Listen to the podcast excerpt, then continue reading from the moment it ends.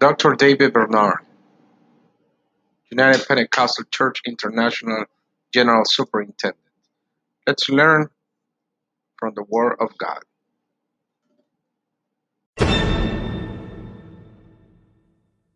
John 15, I'm going to read from the New King James, and I'll read, uh, let's start with verse 1 and read through verse 8. John 15, 1, New King James.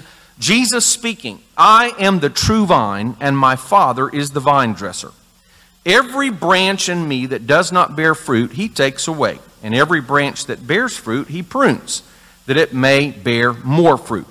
You are already clean because of the word which I have spoken to you. Abide in me, and I in you. As the branch cannot bear fruit of itself unless it abides in the vine, neither can you unless you abide in me. I am the vine, you are the branches. He who abides in me and I in him bears much fruit, for without me you can do nothing. If anyone does not abide in me, he is cast out as a branch and is withered, and they gather them and throw them into the fire, and they are burned. If you abide in me and my words abide in you, you will ask what you desire, and it shall be done for you. By this my Father is glorified, that you bear much fruit. So will you be my disciples.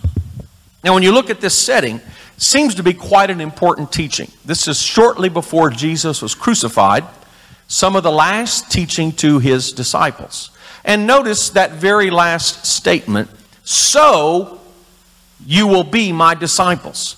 He is explaining how they will be disciples, particularly after Jesus has ascended to heaven. How are people going to be disciples? Now, we often think about converts. How do you become a convert? And I think we could all, or at least most of us, could give an answer uh, to how do you become converted. And of course, we know it's by faith in Jesus Christ, but there's a definite conversion experience. Repent, be baptized in Jesus' name, receive the gift of the Holy Ghost. That's how you're converted. But the how you're converted doesn't automatically translate into long-term commitment living for God. That is the process of becoming a disciple. So, what we're talking about here is how to be a disciple. So, that should be, I would hope, of interest to everyone tonight, or likely we wouldn't even be here to start with. I'm going to call this lesson Bearing Spiritual Fruit. So, let's start off, and I need you to help me out. Some uh, I want to find out what Jesus is really talking about. Notice he says, I am the true vine. Jesus is the vine. Now, he's comparing spiritual life to a grapevine. And he says, My Father is the vine dresser. Now, the, the vine dresser is the one who tends the vine. Now, let's think about who Jesus is. We know that Jesus Christ is God manifested in the flesh.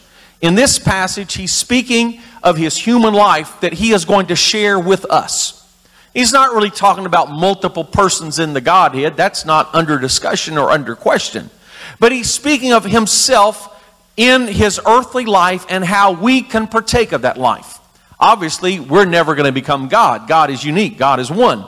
No one is like God. No one is God's equal. God does not share his glory with another. We're not trying to become little gods, but we're trying to become disciples of Jesus Christ. So he's explaining that he, as a human being, it, it, how he relates to God, and that will become a model for how we relate to God. So, the Father, or God, the one true God, is the vine dresser. He is the one who plants and tends and, and gathers the fruit. Jesus is the vine. And then he goes on to say, We are the branches. We must always remember that our spiritual life exists only insofar as we are connected to Jesus Christ. Jesus is the source. Think of the grapevine.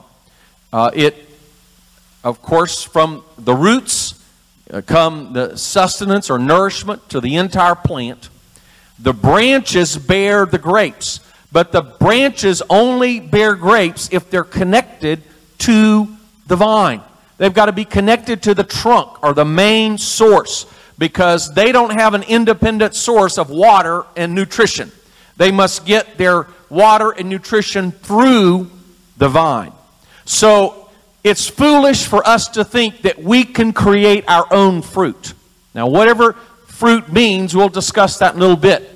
But if you think of your spiritual life or spiritual productivity or good works or anything that you might think spiritual fruit would be, we as sinful human beings cannot produce spiritual fruit that is pleasing to God apart from our connection to the Lord Jesus Christ. That's why we can't be saved by our good works. Now, we could do a lot of good deeds.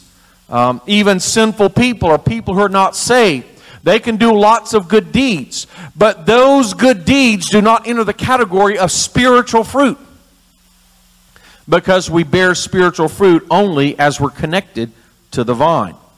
Now, what would that mean to be connected to the vine? If Jesus is the vine and we are the branches, and then he says, if you're going to bear fruit, you must abide in me. To abide means to dwell or remain. So if you cut the branch, it may have life for another day or two. At least it appears to have life. In other words, the, the, uh, the leaf might be green for another few hours. But over time, it cannot sustain itself. And so the fruit will wither and the leaf will wither because it's no longer connected to the source. So he says, not merely, you must have had an experience with me, you must have been converted at one particular time. He said, You must abide in me. It speaks of relationship. Now, we as Pentecostals, we're oriented to experience, and that's good and right. As I said before, there are definite experiences. A time when we repent of our sins, we turn away from sin, we turn to God. There's a definite time where we're baptized in Jesus' name. We can take you to the place and time and tell you when it happened. We, there's a time where we received the Holy Ghost, we spoke in tongues. We can tell you when and where that happened. There are definite experiences in our Christian life at the, the outset that brings us into this relationship. But discipleship is more than one time experiences or more than just going back to an experience, but it issues forth in a new life, abiding, dwelling, remaining. So, how do we as branches abide in the vine? Well, what would you say? How do we abide in Christ? Somebody help me out here. I presume that someone has an idea. I hope. Yes. Living by faith. All right. Someone else. Partaking of the Word of God. Prayer life. Staying in church. The Word is not only what you read, but spoken word. And I would say not only just the word, but fellowship. When we say staying in church, uh, that's a big subject in itself because we are part, you know, we're part of the body of Christ, to use another illustration that the Lord uses. We're not in isolation, but when we're connected to Jesus, we're connected to everyone else. And we can't be disconnected from everyone else, and, but yet still connected to Jesus.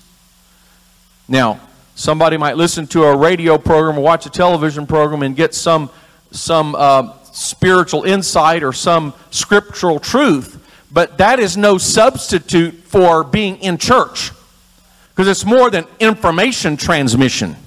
It's abiding, it's fellowship, it's you can pray alone, but praying by yourself uh, while that accomplishes some important things that nothing else can substitute for, yet the corporate prayer and worship also sustains us in a way that we cannot do solely on our own. So, abiding in Christ would include abiding with the body of believers, being connected to one another. Any other thoughts on what it means to abide in Christ? Pardon? Doing good work, so, so not just showing up and sitting on the pew, but actually being a participant, taking a part, being active. All right? Well, that's, that's good. So we need to understand that discipleship is about abiding.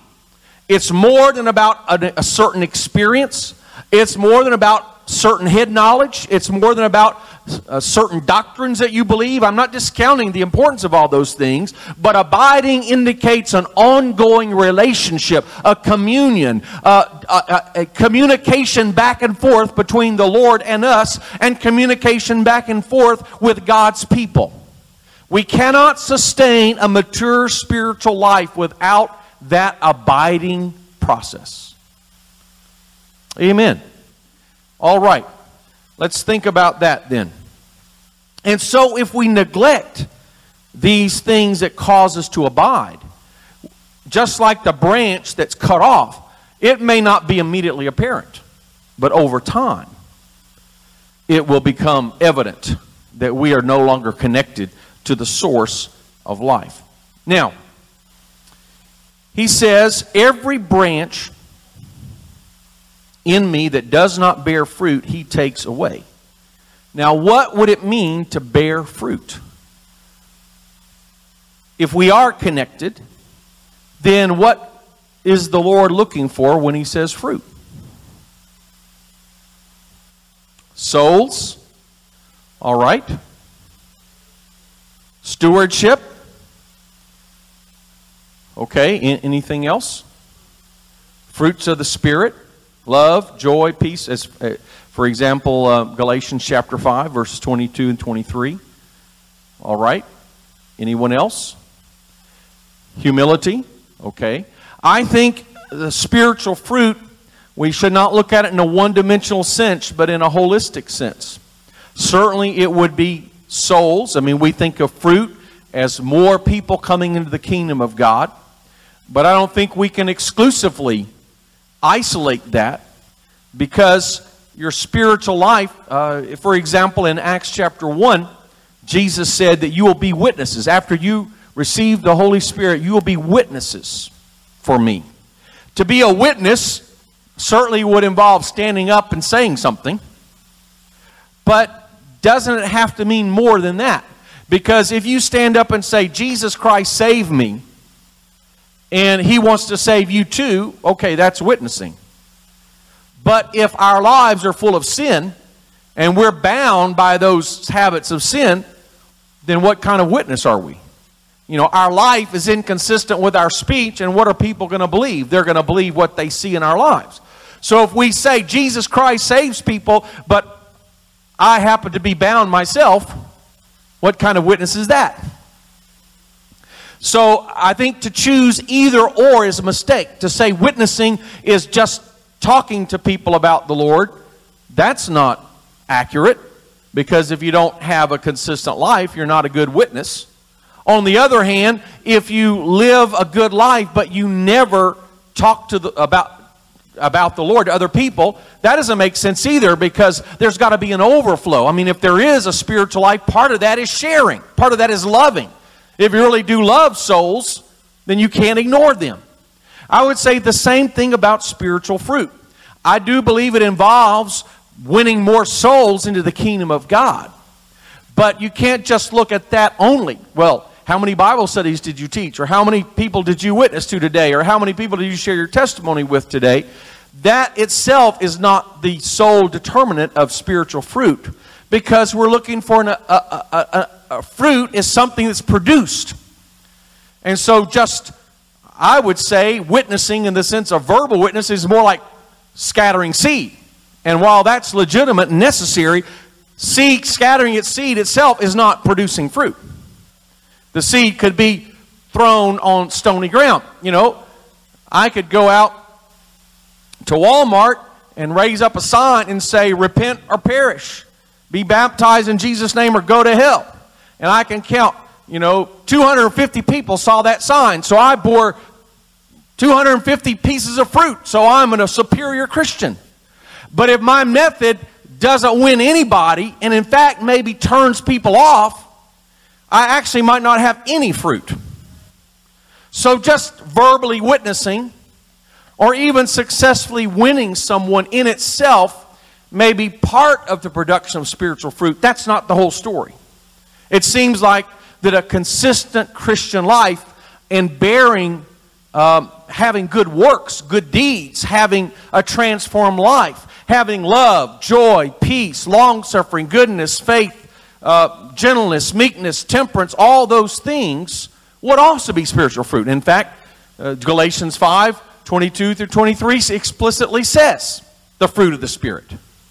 So I believe we shouldn't limit the application of this passage to simply how many souls did you win, nor should we limit the application of this passage to, to how much love and joy and peace do you have. I think it's all of the above. It's discipleship, it's a mature Christian life.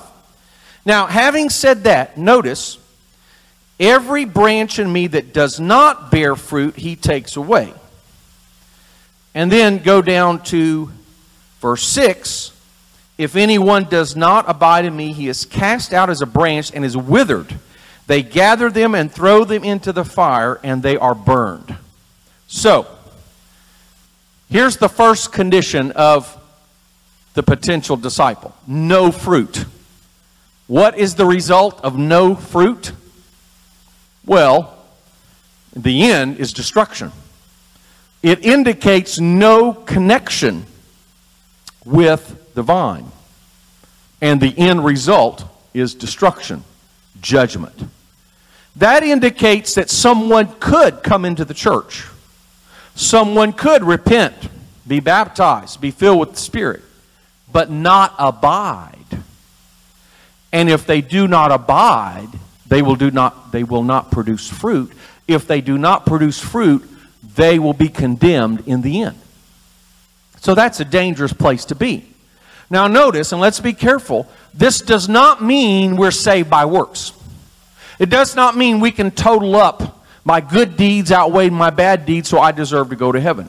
Notice, if you bear fruit, it's simply because you are connected to the vine. He said, Without me, you can't do anything. It will be foolish to boast of our good works or our good deeds because the source of anything good that we do and any spiritual fruit is the Lord Jesus Christ. So it's not a matter of us totaling up our good deeds and turning it into the Lord and saying, hey, I deserve to get into heaven because look at all the good things I've done. That's not the point at all. That would be to get things reversed. We're not saved by works, we're saved by faith. But the point of it is, faith is a relationship.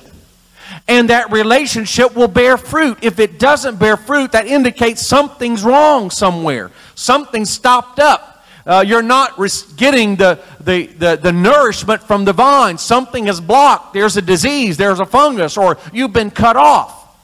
So the point is not that you earn your way to heaven by works. The point is check your relationship of faith because if you do have that relationship, there will be the natural production of fruit. And that's why this analogy of fruit is so good. You know, if you have an apple tree that uh, doesn't have any apples on it, then it's really, it's really not fulfilling its purpose. Now, if you go buy five apples and you nail them to the tree, you have not thereby produced a productive tree. Especially if it's a, a, lemon tree and you go nail some apples on it, you have not really accomplished anything. You know, by its nature, fruit is not something you buy or you manufacture or you make up. Fruit is something that has to develop naturally. So, this analogy of fruit shows you it's not salvation by works. It's not something you produce. It's not something you buy. It's not something you earn. It's not something artificially acquired and imposed on you. It has to come from within. It has to be a growth process. It has to come from the work of the Spirit. It has to come from your relationship with Jesus Christ. So, uh, really thinking about the fruit analogy shows it's not our works that save us, it's our relationship. But here's the point if your relationship doesn't bear any results, something's wrong. And some people misunderstand James. You know, Paul said we're saved by faith, not by our works. And James says, well, you say you have faith without works. I have, I'll show you my faith by my works. So James is not contradicting Paul. He's just saying, look, The kind of faith that saves you is the kind of faith that produces results. So if you never see any results, you better go back and check your faith. Brother Paul is right when he says you're saved by faith. But what kind of faith are you talking about? A mere verbal profession? A mere agreement to a list of doctrines? No, you're misunderstanding Paul. What the kind of faith that Paul is talking about is the kind of faith that changes your life and we can see the difference. So if you can't see the difference, that should let you know you haven't really entered into that relationship or you've somehow fallen away from that relationship or you're not letting the Spirit flow in your life. So go back and check the flow. Make sure you're abiding. So the first position is no fruit. Now it's interesting. Even though the result of that is judgment, God is so merciful and gracious. He doesn't just immediately cast us away. Notice, every branch in me that does not bear fruit, He takes away. So there is definitely a, a disciplinary process. But notice in Hebrews chapter 12, verse 5 through 6, which in turn is a quotation from the book of Psalm, uh, Proverbs. But Hebrews chapter 12, verse 5. And you have forgotten the exhortation which speaks to you as to sons. My son, do not despise the chastening of the Lord, nor be discouraged when you are rebuked by him. For whom the Lord loves, he chastens and scourges every son whom he receives.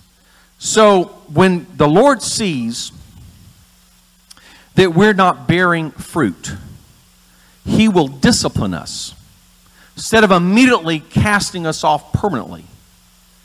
He will discipline us he will chasten us, He will scourge us to get us to the point where we understand I'm not in relationship with God as I need to be. While none of us likes trials, trials do have a way of causing us to cry out to God. And so trials can be very effective in causing us to go back to that relationship. And as a result of that, we start bearing fruit. Now, notice this. What if, so if you are in the position of no fruit, you will be chastened by the Lord. You will be disciplined by the Lord. So, if you are in a position of being chastened or disciplined, you ought to ask, Am I bearing fruit? If not, the Lord may be dealing with me. Instead of railing against God, instead of fighting the trial and trying to to deal with the symptoms, you know, trying to solve the problems on my own, maybe I need to go back to God and say, Lord, you help me. And maybe the Lord's way of helping is to get you to change some things that you're doing so that you'll start bearing fruit. So, the first situation that a Christian might find himself or herself in is not bearing fruit. In that case, you're not going to be a disciple very long, and if you stay in that condition, in the end, you'll be destroyed. So the solution, God's solution, if you're not bearing fruit, is to chasten you or discipline you. So don't despise God's discipline. He's trying to get you to bear fruit. He's trying to get the, the sap flowing. And if he has to send some winds to blow to loosen you up, he may just do that.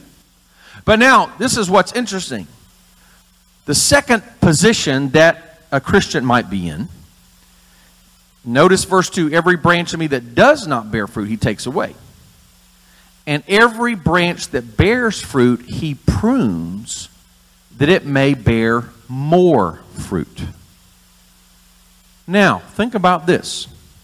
You're finally starting to grow as a Christian. You've gone through some trials. You failed a few times and you learned from your mistakes and You've asked God to deliver you, and you've been set free from certain temptations and certain habits of sin. You're finally growing, you're finally developing, you're finally maturing, you start bearing some fruit. So you're starting to feel pretty proud of yourself. Hey. But guess what? The Lord has bigger plans in mind. The Lord sees more potential in you than you see in yourself. So you're ready to coast. You're saying, hey, I've got two little apples this year on my tree hey, that's pretty good. For five years, there weren't any apples. Now I have two. I, I'm okay. I've arrived. And the Lord says, You can do a lot better than that. So when you bear fruit, He prunes you so you can bear more fruit. Now, I'm not a gardening expert, but some of you help me out here. Isn't it true that if you want to have more roses on the bush, you have to prune it? Isn't it true that if you want to have more fruit on the tree, you have to prune it? There's something about cutting away the excess, cutting away the non productive, or cutting away what's already produced and won't produce again. It forces the sap into those areas that are still capable of producing. So if you don't prune, the nutrition gets wasted on areas that are non productive or already past production. Whereas if you prune those areas, then you force the tree to concentrate on areas of potential growth and productivity. Now, you don't have to raise your hand, but have you ever felt that way? That just when you're finally doing some things right, it seems like you're getting pruned. And say, Now, Lord, if I was fighting against you, I can understand that you would chasten me. But I'm finally doing something right. Shouldn't you just let me have it easy for a while? Shouldn't you just let me coast for a few years? Can't you get make everything so all my bills are paid and everybody loves me and nobody offends me when I come to church? Everybody pats me on the back. I mean, should, couldn't you give me a couple years of a break?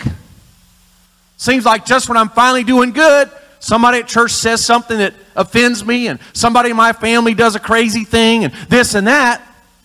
And the Lord says, I'm pruning you. I'm trying to get rid of those attitudes.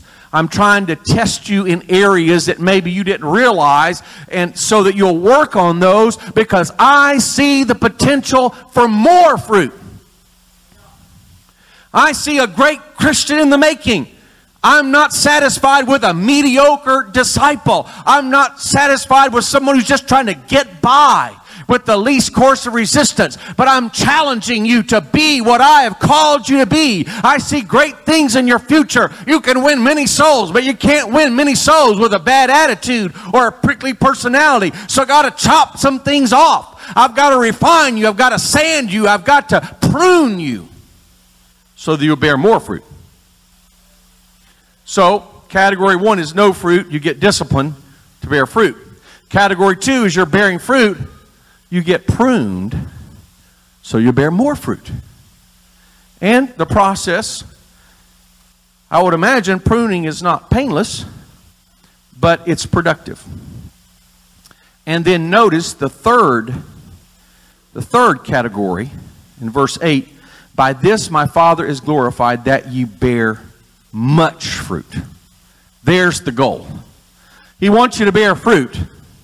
And in fact, if you don't, you're not going to last. He wants you to bear more fruit, not just get by with the minimum.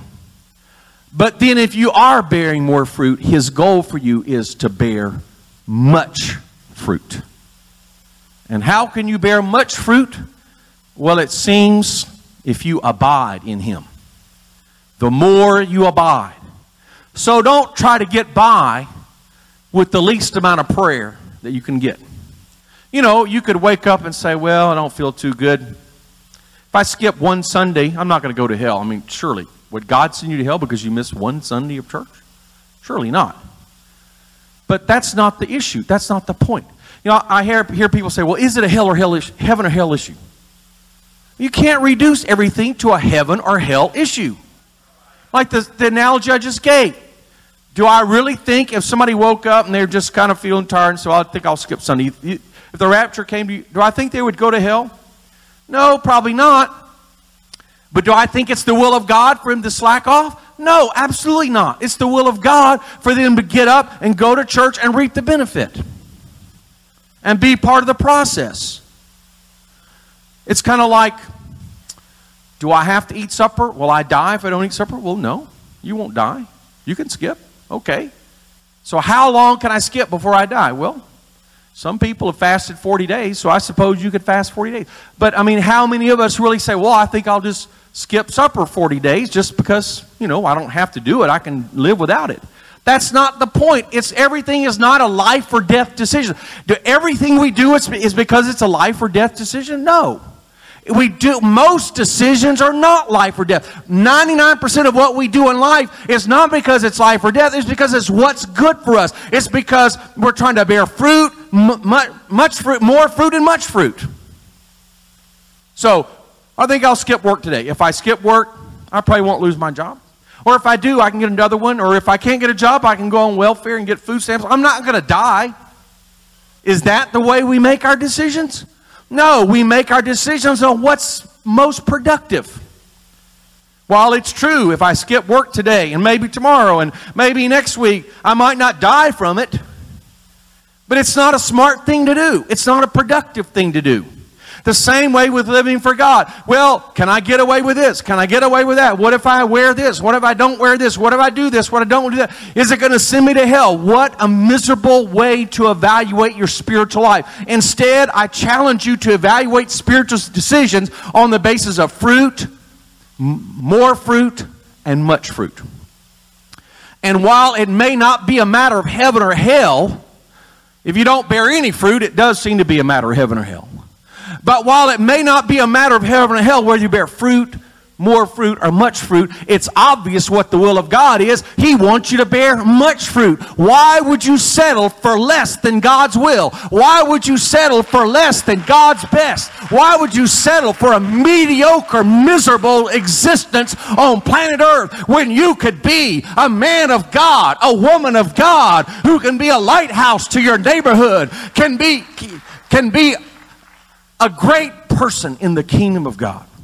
And I don't mean you become famous, I mean your life can count. You can make a difference. You can defeat the devil on your own territory. You can win souls for God. You can change lives. And it goes back to what I was saying before I, I started my lesson. Over the years, I've seen people who personally live for God. And I thought personally they were saved but I've seen them make foolish, unwise, inconsistent, undisciplined decisions that had ramifications on their children. And while when their children became adults, they were accountable to God for their own choices, you could draw a connection between the person's inconsistent, lackadaisical spiritual life and the effect on their children. So why would you say, I can get by, I'm still saved? But look what you're doing in the process. You're destroying the fruit that God wants to give you. Look, not only your children, but your friends, your neighbors, the people you encounter, people you don't even know, people in Austin that are lost. What kind of fruit could you bear if your goal was to bear fruit, more fruit, much fruit? And so we make our decisions, we should, on the basis of, am I bearing fruit? If I am, am I willing to bear more fruit? And if I am, am I willing to bear much fruit? And that's what the Lord says is His will. Notice verse 8 By this my Father is glorified, that you bear much fruit. So will you be my disciples. That's what a disciple really is. Not someone who's merely trying to escape hell trying to calculate how can I get a passing grade so I don't go to hell. But the disciple is someone who says, How can I glorify the Lord? How can I bear much fruit? And that means, How can I touch lives and win people to the Lord? It also means, How can I display the love of God in an unloving world? How can I display the, display the joy of the Lord? In a joyless environment? How can I demonstrate the peace of God in a disturbed and sorrowful world? And go down the list of the spiritual fruit of Galatians and other passages of Scripture that are parallel. That's what a disciple does. How can I be an example of Jesus Christ? How can my life bear the fruit that God wants me to bear? I want to bear fruit, but once I start bearing, I want to bear more fruit. And once that occurs, I want to bear much fruit. And I don't know exactly how it will all play out in the judgment. But 1 Corinthians 3 talks about, and this switches analogies, but talks about the judgment seat of Christ. It talks about the believers who will appear before the judgment seat of Christ.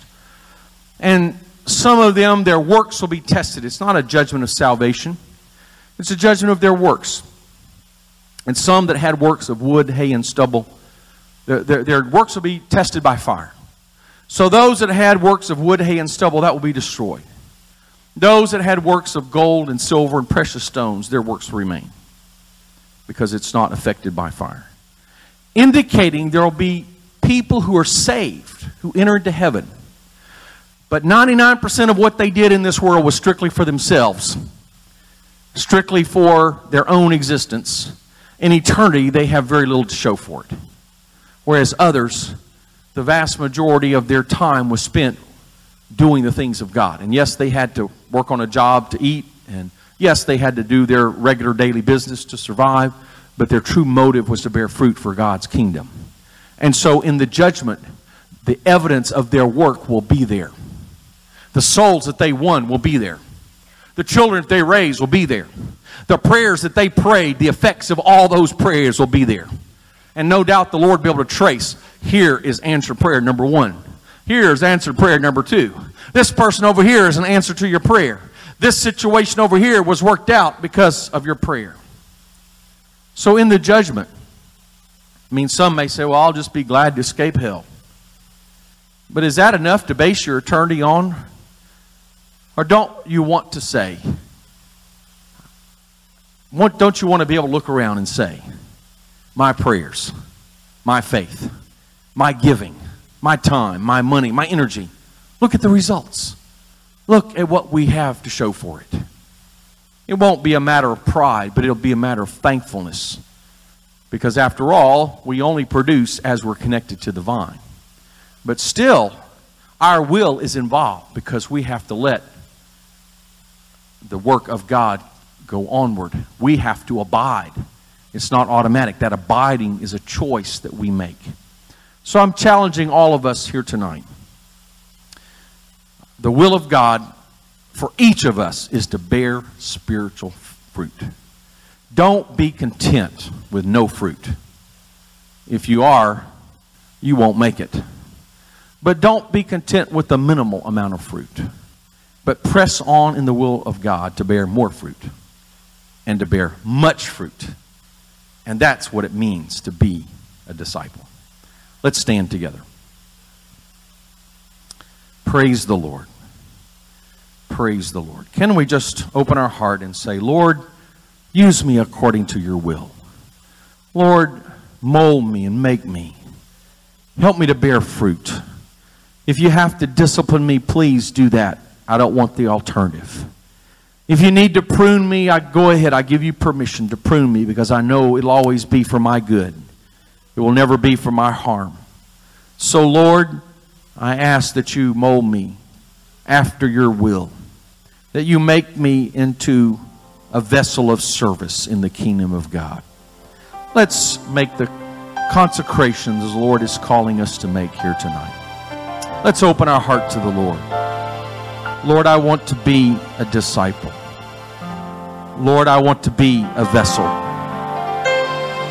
Lord, I want to be used of you. Lord, I want to have a place in your kingdom, but more than just a place. I want to bear fruit. I want to be productive. I want to be a true disciple that brings glory to the Father. Hallelujah.